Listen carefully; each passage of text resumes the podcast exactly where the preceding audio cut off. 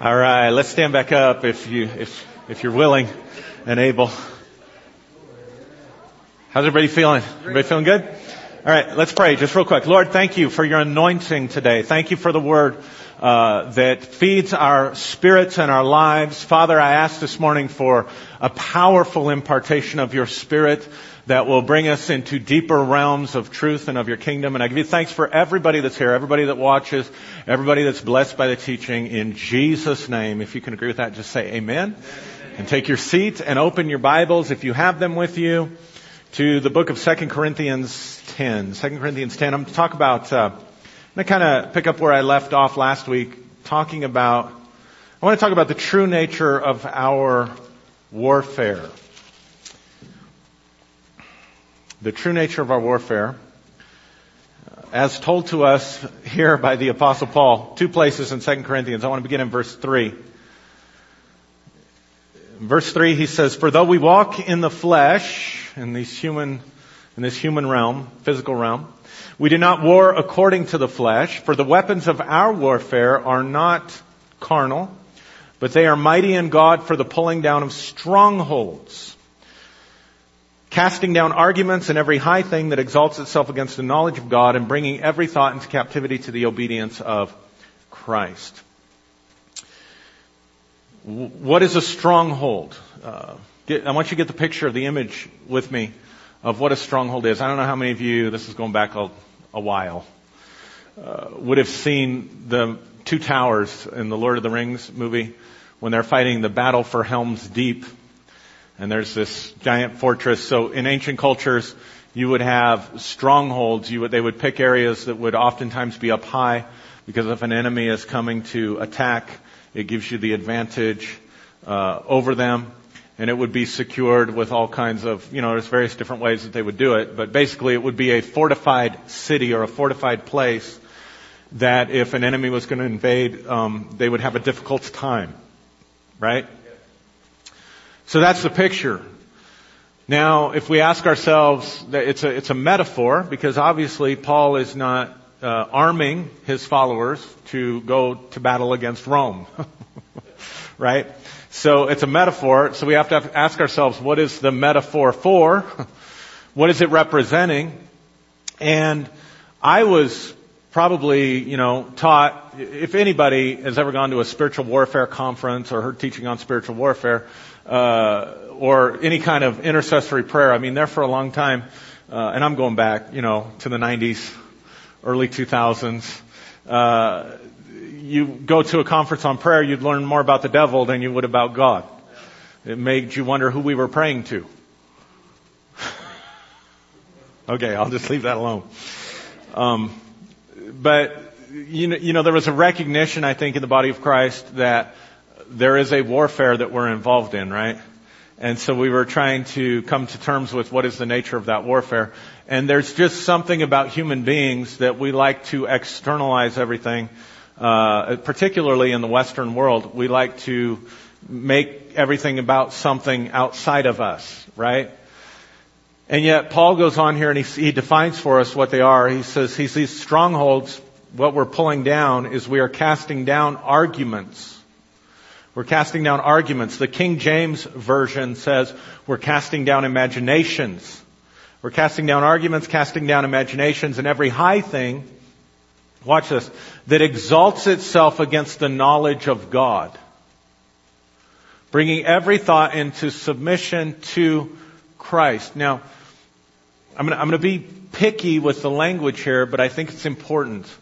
There are times when Paul, in his writing, he talks about Jesus, there are times when he talks about Jesus Christ, and there are times that he talks about Christ. And we make them all synonymous with Jesus in our minds. But if you understand the revelation of the apostle Paul, for him Christ always includes you. It's never Christ if it doesn't include you, particularly when that's the only term that he uses. If he wants to be specific to the person of Jesus, he says Jesus. He says the Lord or the Lord Jesus Christ. But when he talks about Christ, and it's unfortunate in our translations, in the Greek there is often, when he talks about Christ, in the Greek there is often an, a definite article. A definite article in the English language is the word the. So oftentimes when we read Christ, what he's actually saying is the Christ. Because Christ is inclusive. So let me just give you some examples. If anyone is in Christ, he is a new creation, right? The old things have passed away. All things have become new. Uh, in Him we have redemption through His blood, the forgiveness of sins, right? We have been made alive together with Him. We have been raised with Him. We have been seated with Him. Go home and read the book of Ephesians. Uh, talk about spiritual warfare, everybody would pull out Ephesians 6, 10, and 12, right? We wrestle not against flesh and blood, but against principalities, powers, uh, all that stuff, right? Spiritual hosts of wickedness in high places. But you've got to read chapter 1 and 2 first. In chapter 1, he says, I'm praying you get an understanding and a revelation. You, you come into the knowledge of the exaltation of Christ, uh, of Jesus. In other words, I want you to see Jesus and his conquering power over death and his conquering power over the principalities and powers and see him seated on the throne. It's interesting that in the Latin tradition of the church, the image that is projected to people is the crucifix. But Paul is saying the image he wants to put before the church is Christ not on the cross, but Christ conquering death and sitting on the throne. But then he goes on in chapter 2 and he says, but those of us who were dead in our trespasses and our sins, he made us alive together with him and he did what? He raised us with him and he did what? He seated us with him in heavenly places in Christ Jesus. So Paul says it's not enough for you to see Christ on the throne or Jesus on the throne. You need to see yourself on the throne with him and you and him together is the revelation of who the Christ is. So when you're talking about bringing every thought captive to the obedience of Christ, it's not talking about uh, making your thoughts obey the person of Jesus. It's talking about conforming your thinking to the new reality that has been established that is Christ and you together in a union with God.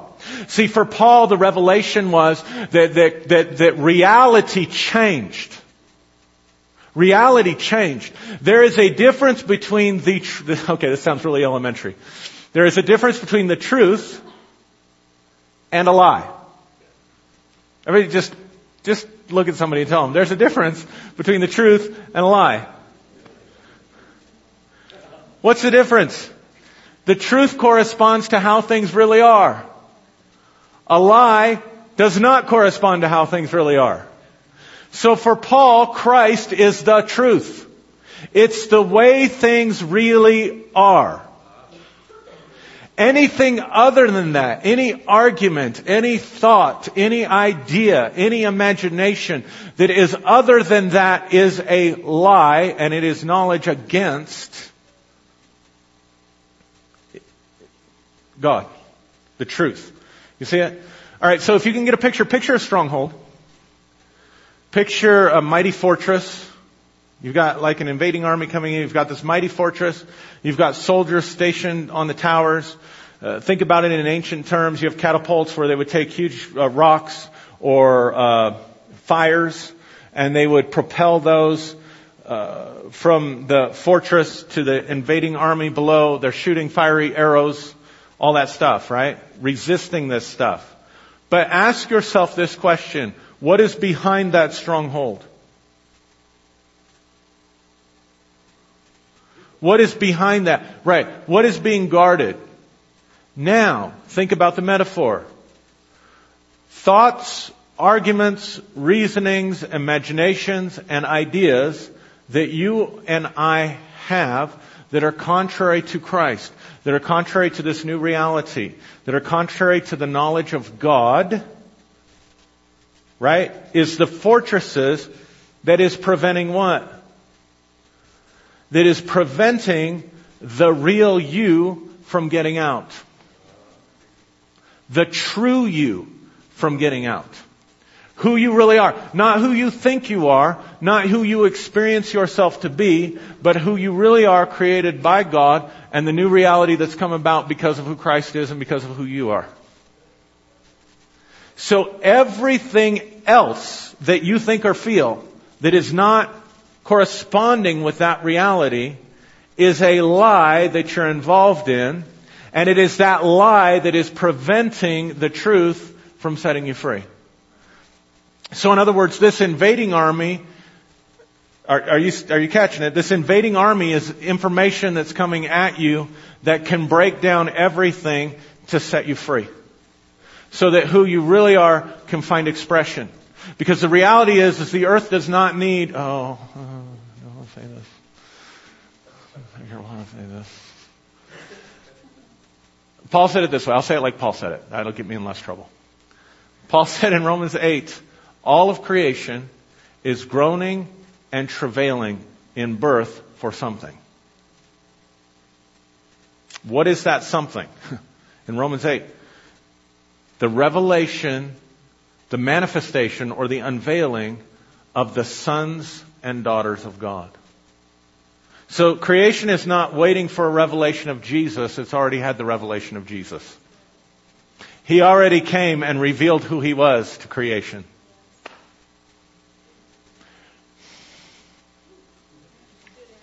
What creation is waiting for is the real you and the real me to come out of hiding, to come out from behind the fortresses, to come out from behind the strongholds and be revealed. Because when we're revealed, something happens in creation. And Paul goes on and says that creation itself will be liberated into the liberty and the glory of the sons and daughters of God. Go read it in Romans 8. That's how important you are. That's how significant you are. That's why the battlefield is over knowledge. See, the warfare isn't with the devil. Paul never says where our weapons are to fight the devil. He does not say that. He does not say our weapons are mighty in God for fighting the devil. There's nowhere in scripture you're ever told to fight the devil. The fight is with ideas. The fight is with arguments. The fight is with imaginations. The fight is with mental constructs that hold you in captivity. Make no mistake, ideas can hold you in captivity. Ideas, thoughts, feelings, beliefs can take you captive and keep you down and keep you from expressing the fullness of who you are. So by the same token, it is the truth that sets you free. Jesus said, if you abide, if you abide in my teaching, you are my disciple indeed, and you will know the truth, and what? The truth will make you free. But it's not the truth that makes you free, it's the truth you know. See it? So let's look at, so, so the real nature of spiritual warfare is not with demonic entities. It is not with the devil. It is not with Satan. It's, it's none of that stuff. Nowhere in Bible are you ever told to pray to Satan, meaning addressing him. Okay, let's think about the Lord's Prayer. Lord, teach us to pray. Okay. Our Father, first, first step, uh, charismatic Christian, first step, you address our Father who art in heaven. you don't address principalities and powers. Our Father who art in heaven, hallowed be thy name. Thy kingdom come. Thy will be done on earth as it is in heaven. Give us this day our daily bread, right? And forgive us our trespasses as we forgive those who trespass against us, and lead us not into temptation, but deliver us from the evil one in the original language. We say deliver us from evil, but in the original language, deliver us from the evil one. That's how you're supposed to pray. But how does the evil one take you captive? Through your mind? The battlefield, like, like Joyce Myers, may she live forever. The battlefield is in the mind. Watch how he explains it. Let's go down a few verses to chapter 11 of 2 Corinthians. 2 Corinthians chapter 11 verse 1. He says, Oh, that you would bear with me in a little folly, and indeed you do bear with me, for I am jealous for you with a godly jealousy, for I have betrothed you to one husband that I may present you as a chaste virgin to Christ. Verse 3. But I fear, everybody see this, I fear lest somehow as the serpent deceived Eve by his craftiness, so your minds may be corrupted from the simplicity that is in Christ. Now, some of your translations say the pure devotion to Christ. is Terrible. The simplicity that is in Christ. The word simplicity there doesn't mean simple, like it's easy. It means purity. It means the absence of duplicity. And I'll talk about that in a minute. But see, what he's saying is under attack is this reality of Christ. And I fear that in the same way that the serpent, watch, watch, he's giving us a clue on how the devil operates against you. The devil's going to operate against you the same way he operated against Eve. The same way the devil took Eve's mind captive is the same way the devil's working to take captive the mind of God's church. So it behooves us then to go back and look at how did that happen? Which leads us back to Genesis chapter 3. Everything goes back to Genesis. In the beginning. But let's look at this. Let's take a fresh look at this. Genesis chapter 3 verse 1. Now the serpent was more cunning or more crafty or more subtle than any beast of the field which the Lord God, which the Lord God had made. And he said to the woman, he didn't make her sick. He didn't afflict her with disease. He didn't make her car break down. He didn't make her husband act up like a jerk.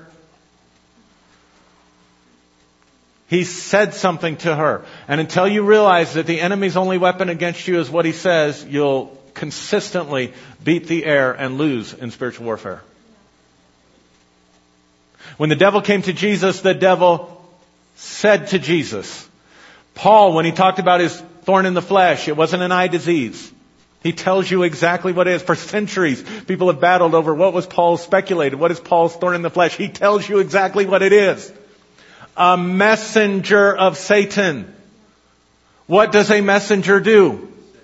He brings messages because the enemy's weaponry is his mouth. That's his assault on you. All right, let's do it this way. Revelation 12. Revelation, you don't have to go there because we want to stay here. Revela- but let me take you there mentally. Revelation 12. I see a sign of a woman in the heavens. She's got a garland of star, uh, uh, Uh, let's see, garland of stars. She's clothed with the sun, and she's got, uh, well, maybe it's the stars and moon under her feet. Anyway, you, you get it, right? And she's in travail. She's giving birth to something, right? And she gives birth to a man child, right? And then it says what? The dragon is there doing what? Ready to devour her, the child, right, as soon as it's born, right? And war breaks out in heaven and that Michael and the angels fight against the devil and, and, and the, the devil is cast out, right? Cast out of heaven, right? And then the woman is caught up. I mean, not the woman, the, the, the, the man child is caught up and the woman goes into the wilderness. And what's the very next thing? Water begins to pour uh, uh, out of the mouth of the dragon and envelop the earth. Because the dragon's weaponry, the serpent's weaponry, the devil's weaponry is what he's doing with his mouth. And the Bible even says there, the accuser of the brethren has been cast down, that accused them before our God day and night. How does an accuser operate? Mouth. So how's he going to operate against you? By planting thoughts in your head. Now the serpent was more cunning than any beast of the field which the Lord God had made. And he said to the woman, Has God indeed said, You shall not eat of every tree of the garden? And the woman said to the serpent, We may eat of the fruit of the trees of the garden, but of the fruit of the tree which is in the midst of the garden, God has said, You shall not eat it, nor shall you touch it, lest you die. Then the serpent said to the woman, You will not surely die, for God knows that in the day you eat of it, your eyes will be open and you will be like God, knowing good and evil. Now watch this, verse 6. So when, everybody say when. when. So when the woman saw that the tree was good for food, that it was pleasant to the eyes, and a tree desirable to make one wise, she took of its fruit and ate. She also gave of her husband with her, and he ate. When implies a process of time and change. See, the way I always heard it in Sunday school, the way I always saw it, here's the devil and who knows what he looks like because he, the serpent, who knows what the serpent looks like because he hadn't been cursed to crawl on the ground yet. So all kinds of different depictions. My personal take is he was a dragon because of revelation. But I'm a loner in that field. Most people tend to think he walked upright and had legs and whatever, but let's just do the Sunday school lesson. Right? So the serpent has a conversation, and as soon as he talks to the woman, the woman says, huh, look at that. And she takes, and Adam's standing there, and she takes the fruit, and it's like a five minute scene in a movie. But the text itself implies a process of time. When she saw. Now here's what you need to see. She saw what the serpent said. Let me say that again. She saw what the serpent said. See, her belief about the tree was, don't eat it, don't touch it, something bad's gonna happen. Stay completely away from it. Right? God's protecting us. God, it, God, if we do what God says, it's going to protect us. What does the serpent say? You don't need protection. God isn't good. God is holding out on you. God doesn't want you to have something. God has an ulterior motive. Watch this. God has duplicity. He says one thing and he means something else. He's hiding something. There's duplicity in God. See it? Right? He knows when the day you eat of it, you'll be like him, knowing good and evil. So I think that was a seed thought that got inside of her that started working on her. I don't think she did it right away. I think she looked at the tree. Yeah, but the serpent said, looked at the tree, kept meditating on it, kept thinking about it, but eventually what he said got into her perception of reality. And when it got into her perception of reality, she saw the tree exactly the way the devil described it. You, you, you understand that words paint pictures, right? If I say, uh, if I say, well, nah, that one's too complex. If I say elephant, you just got a picture of an elephant in your mind. If I say baby elephant, you just got that picture. If I say baby elephant walking with its mom, you just got that picture. Baby elephant walking with its mom on the savannah at sunset. See what I did? I just created an image in your mind. Right? But it's easy to dismiss. In fact, you've probably already kind of forgotten about it.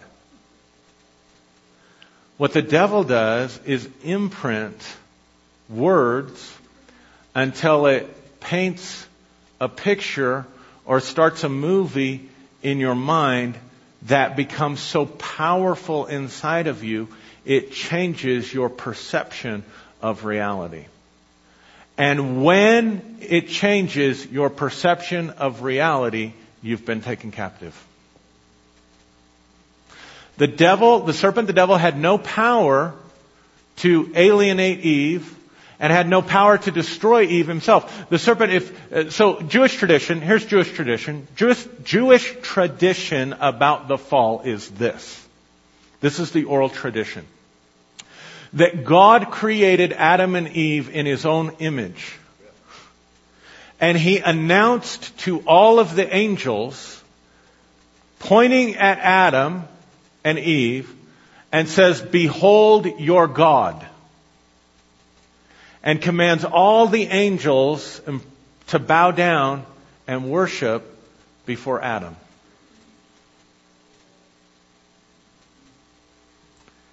And Lucifer and some of the others said, we will not worship a lesser being. And that's how the fall occurred. Actually, it wasn't Lucifer, but in your mind, it's Lucifer. So that's what we're going to go with. that's Jewish tradition. Make sense? So if that's true, if the powers of darkness now hate Adam and Eve and they want to destroy Adam and Eve, the truth is they have no power to destroy Adam and Eve. They can only get Adam and Eve to destroy themselves.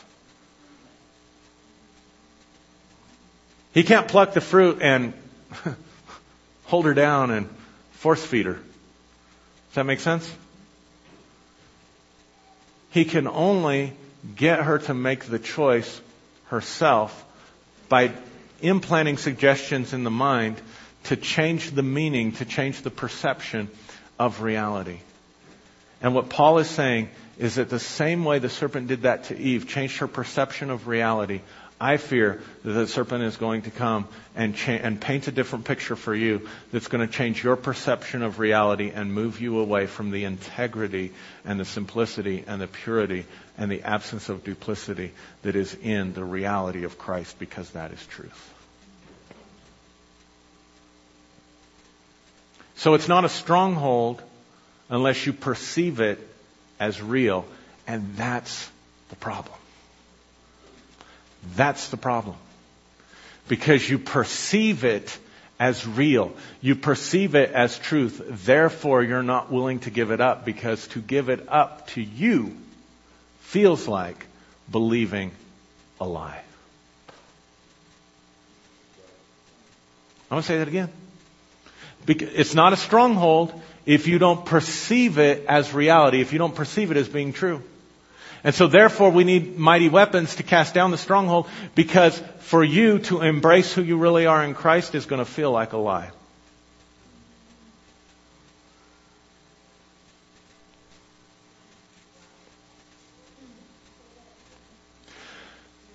If it's a stronghold, you perceive it as true. Therefore, but it's not true because it's other than Christ. So therefore, for you to make the shift, and move back to the reality of Christ, it's going to feel to you like a lie. Because you're perceiving something else as true. Let me give you an example. Uh, think about any bad thought or feeling that you have that you really believe about yourself. Okay, if that one's too hard, Think about a bad thought or feeling that you really feel and believe about someone else who is a brother or sister in Christ. How about that? You really believe it. Oh, come on, guys. Am I the only one that's ever had to wrestle with bad feelings? You guys are all looking at me so sanctimoniously and sanctified and got your church face on. Come on, can we just get rid of the church face and just be real? Have you ever beat up on yourself for a mistake? Have you, have you ever felt ashamed? Have you ever felt regret? And you couldn't get over the shame or the regret because, well, that's what happened. That's how it really was. That's what really took place. Am I where you live now? And to deny that feels like you're denying the truth, right? To believe something else feels like you're believing a lie. It could be as simple as anybody ever had trouble forgiving yourself or accepting that you were forgiven for a bad, anybody ever made a terrible mistake? Sheesh. You guys are hard. This is a hard crowd. And you felt bad about that terrible mistake?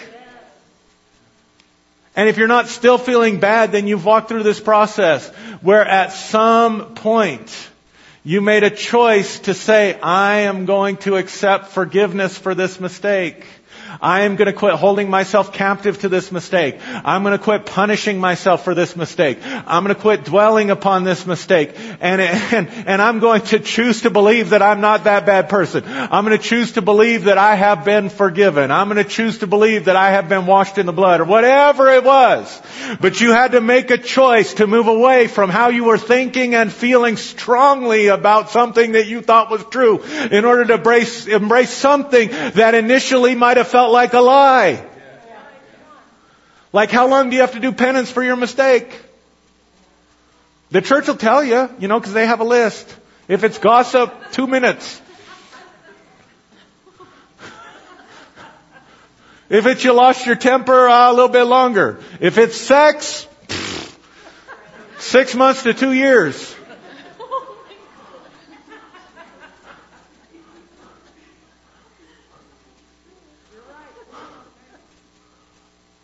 Am I lying? Right? I mean, do you see what I'm saying? So how long do you have to feel bad about something? As long as you think you do. That's really the answer. How many ever keep bringing your mistake up to, okay, here's another one. How many ever keep bringing your mistake up to God like God's relating to you based on your mistake? Right? How many believe, okay, let's do it this way. How many believe God is ultimate reality? If you don't, I don't know why you're here. God is ultimate reality. Yes? And you make a mistake. You sin. And our scriptures tell us over and over that if you confess your sons, he, sons, confess your sins, he is faithful and just, forgive your sins and what? Cleanse you from all unrighteousness. But he also says this, he says, your sins and your iniquities I will not remember.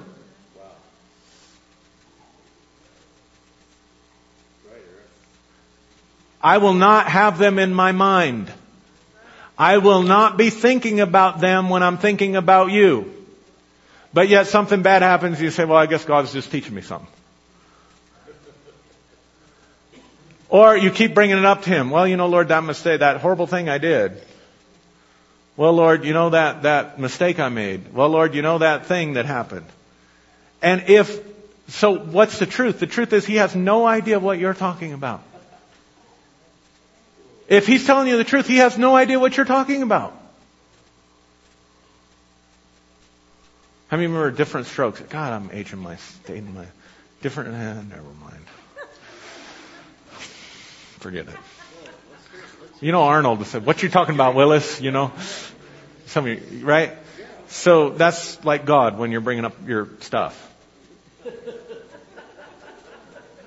He, he doesn't know about it. You keep telling on yourself. But now here's the thing. If He's ultimate reality, if it doesn't exist in the mind of God, can it have existence? All things were made by Him, and without Him nothing was made that has been made. And in Him all things consist and are held together. So he is the essence and the binding force of all of existence, and yet he says, I don't know what you're talking about. So therefore, can it have any real existence? No. So what existence does it have? The existence that you keep giving it by feeding it over and over again to yourself in your own mind. The only place it's real is between your ears. The only life it has is the life you're giving it, and the only reality it has is the reality that you're making for it, the space that you're creating for it. But in reality, in essence, and in truth, it has no, it is an empty form. It is an empty form without substance without foundation. Yet, if you've made terrible mistakes in your life, to try to believe that to you is going to feel like believing a lie.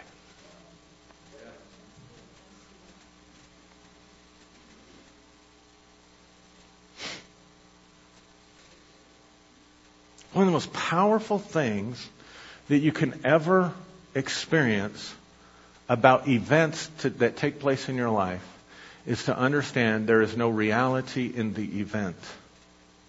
The only reality it has is the reality in the form that I'm giving it by keeping it alive in my own thought life. That's the primary reason we're told to forgive other people. The primary reason.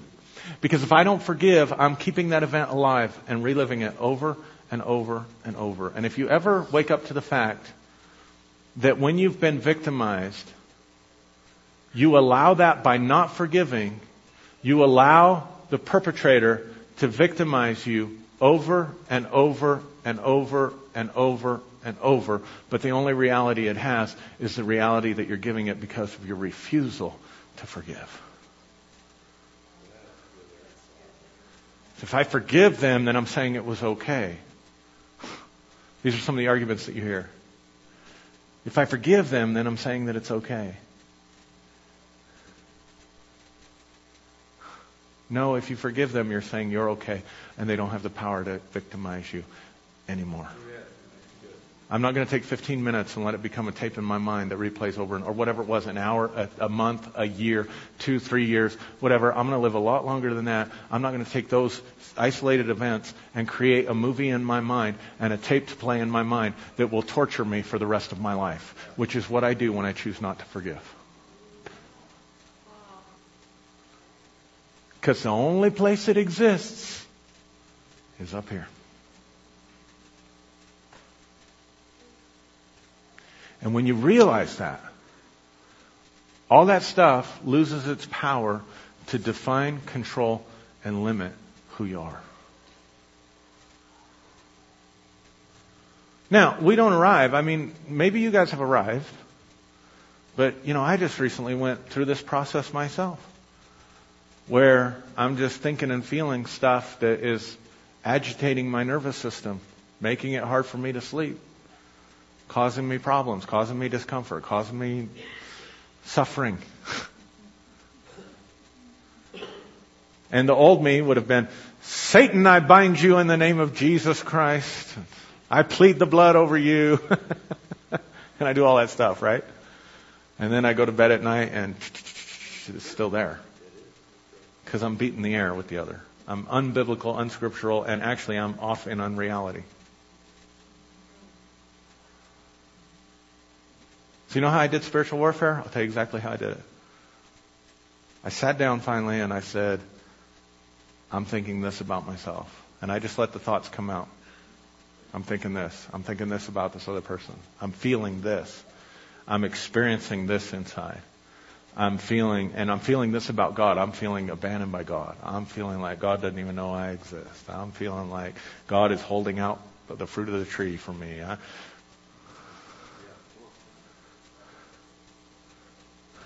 I feel like I have no connection. I feel like I can't hear. Whatever. Going down. Lies that I'd allowed myself what I was perceiving and feeling in the moment. But see, I'm, I'm, I don't know, wise enough, experienced enough, lucky enough, fortunate enough, however you want to look at it, to understand that stuff's not true. But it feels true. So I can write it out, and there's something about externalizing your thoughts. There's something about getting it out that is freeing and helpful. Because now you can get a handle on it. Before it had you. Ever been in a state of worry that had you? Ever been in a state of fear? You, you weren't, you didn't have the fear, the fear had you. You didn't have the worry, the worry had you. You didn't have the grief, the grief had you. Right? So sometimes just sitting down and writing out, I got about a page and a half of stuff. And I'm like, okay, I can breathe now. And I look at it, and then I realize, okay, i am going to engage the presence of God. This is what I didn't do. This is what I used to do. I'd take the scripture. Well, what does the scripture say? and that can be helpful, but it's not as experiential. It's not as powerful for, transfer, for transformation. The scripture, the scripture never says about itself that it's true.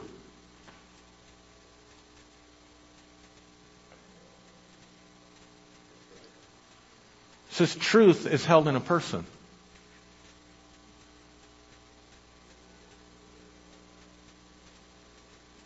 Paul talks about it in Ephesians as the truth is in Jesus, not as the truth is in my letters.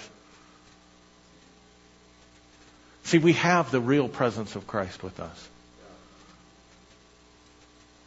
And so I've learned how to engage the presence of God. So I just put, put, myself in my mind, in my thinking, feeling, being in the presence of God. But I thought you felt like God abandoned you. Yeah, but I know, I know the pathway to His presence because I know how to think and feel in order to get there and experience it.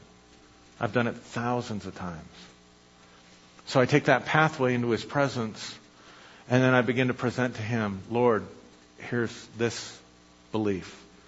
What's the truth? Lord, here's this belief.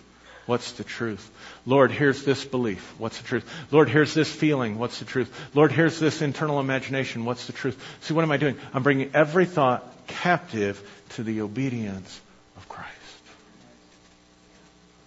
Lord, I'm feeling abandoned right now because I can't find connection with you. And I'm feeling abandoned. And what do I hear? I hear very subtly in my thought life, You're my son. How could I possibly ever abandon you.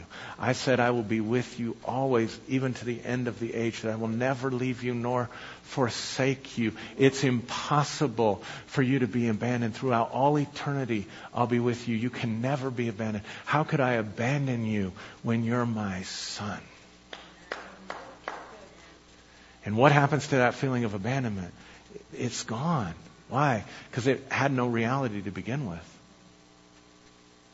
Because the truth, tell your neighbor, the truth is not the same as the lie.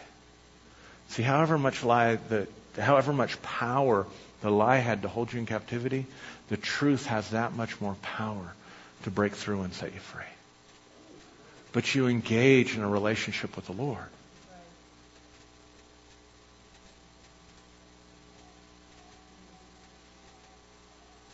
Really is that simple. It really is that simple. And then once it's once once and then and then you know what happened? It took me 37 minutes because I was listening to something on the headphones while I was doing it. Started, stopped at 37 minutes. 37 minutes of just writing down all the junk that was inside me and then taking it one by one, step by step, into the presence of God and letting Him speak truth in my life. And something I'd been dealing with for days, tormenting for days, was over in 37 minutes, and I haven't been tormented by it since. That is not just good teaching. That is good spiritual warfare. Because you're actually doing it. You're actually doing the stuff. Sometimes going, I'm a counselor by training, professional. Sometimes counseling doesn't help. Because all you do is keep the problem alive. And here's the problem. We, as a counselor, you're compensated based on the problem, not based on the well-being. I remember when I finally got like a real, my first real paying customer. and what I mean by that was I was making more per hour than the person working at McDonald's. Because I have a soft heart. I'll work with anybody. But I, I get a, a well-paid professional coming to me has to take board examinations to keep their license and is terrified and anxious. This is how this is crazy.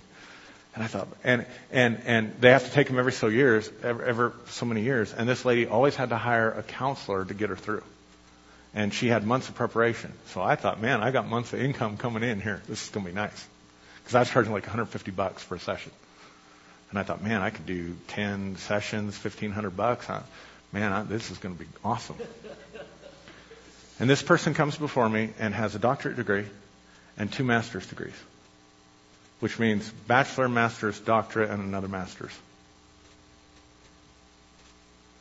That's a lot of education. And here's how it went down. I'm just terrible at tests. My response, you ought to be ashamed of yourself. I mean, I don't understand something. You got a master's, you, you, you got a doctorate and an MBA. Which means you, in your life, you've taken a lot of tests. Now, I'm bad at tests. I'm not really, but I'm trying to help her. I'm bad at tests. I mean, how unfair of you. I mean, how much do you despise other people to say that you, with all your credentials, are terrible at taking tests?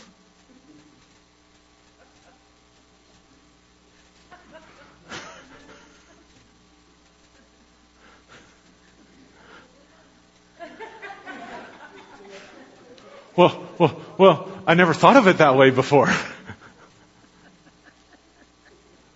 How many times have you passed the boards? How many times have you taken the boards? However many years, times. How many times have you passed them? So you're still afraid of all this? You're just making that up in your head. you're just choosing to believe that you're bad at tests. Uh, you're, you're going against insurmountable evidence that you're great at it. 20 minutes? $150. Never saw her again. but I know a close friend. So it wasn't because I offended her and she wanted to go find a different coach or counselor. It was because in that 20 minutes, that lie dissolved and she was set totally free. And so here's my point. Sometimes going to counseling, we compensate them.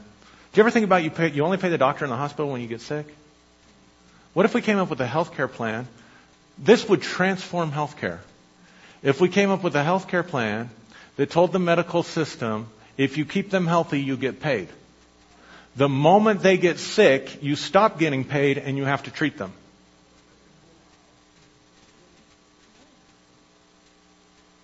what would happen? What would pharmaceutical companies immediately start trying to come up with? Preventative medicine instead of treatment medicine. Man, we better find a prevention for cancer instead of a treatment for cancer or we're going to lose money. It's just a thought. But it's the same thing with counseling. Sometimes you go to a counselor and you're just keeping your, your poop alive.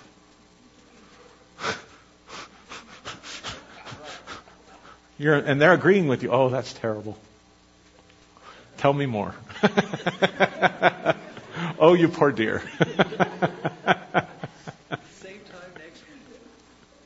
I'm not saying don't go to counseling. I go to I go to a really good therapist, really good therapist, and I'm thankful to have that in my life, and I need that in my life. So I'm not saying don't. I'm just saying find somebody. If you do that, find somebody that wants to grow and change with you, not keep you where you're stuck, just to keep a client. And remember, just a little piece of advice. If you go to a counselor, that person works for you. You don't work for them. They don't set the agenda, you set the agenda. All right, enough said about that. Hopefully that helps somebody.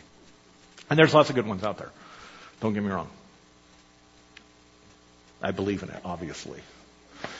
I'm just not making a lot of money at it at the moment. but it's not my main calling either. Why did I get into all of that? Because the only place your problem exists is in your inner life. And so if you're going for help, it needs to be to terminate that, not keep reviving it every time. But to break that down, terminate those patterns, and set you free so you can get on with something else.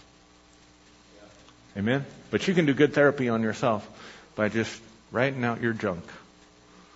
And be honest. Don't sanctify it.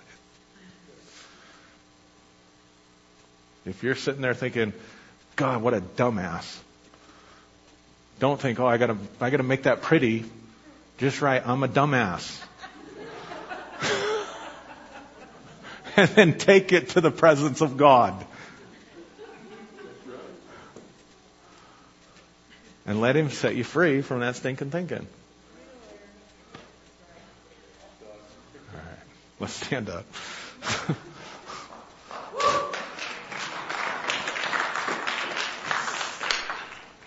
Don't be afraid to believe good things about yourself because it feels like a lie.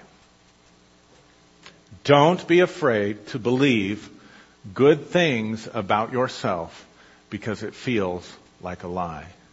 You may just find out it's the truth, and all that other stuff you've been thinking and feeling was the lie. In fact, you probably will. Let's pray. Father, thank you for who you are. Thank you for the wonder of who you are. Thank you for your incarnation, your involvement in our lives. Thank you for your real presence that has come to live inside of us and empower us and give us life and give us truth and speak to our hearts and set us free. Father, I pray for every person who's struggling in their life, struggling mentally, emotionally, struggling with shame, struggling with bitterness, struggling with grief, struggling with fear and anxiety and panic. Lord, all those things are just mental constructs. Their internal experiences is all that they are.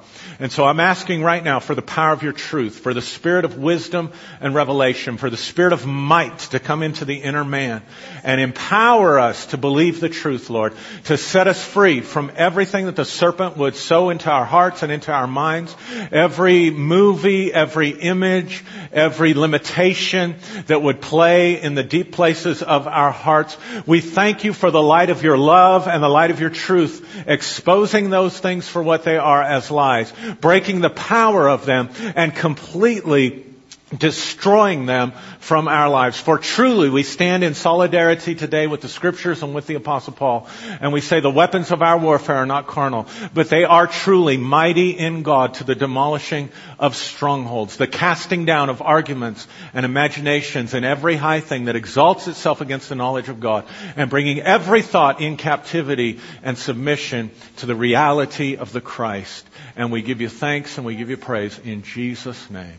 If you can agree with that this morning, just say amen. God bless you. Have a great day.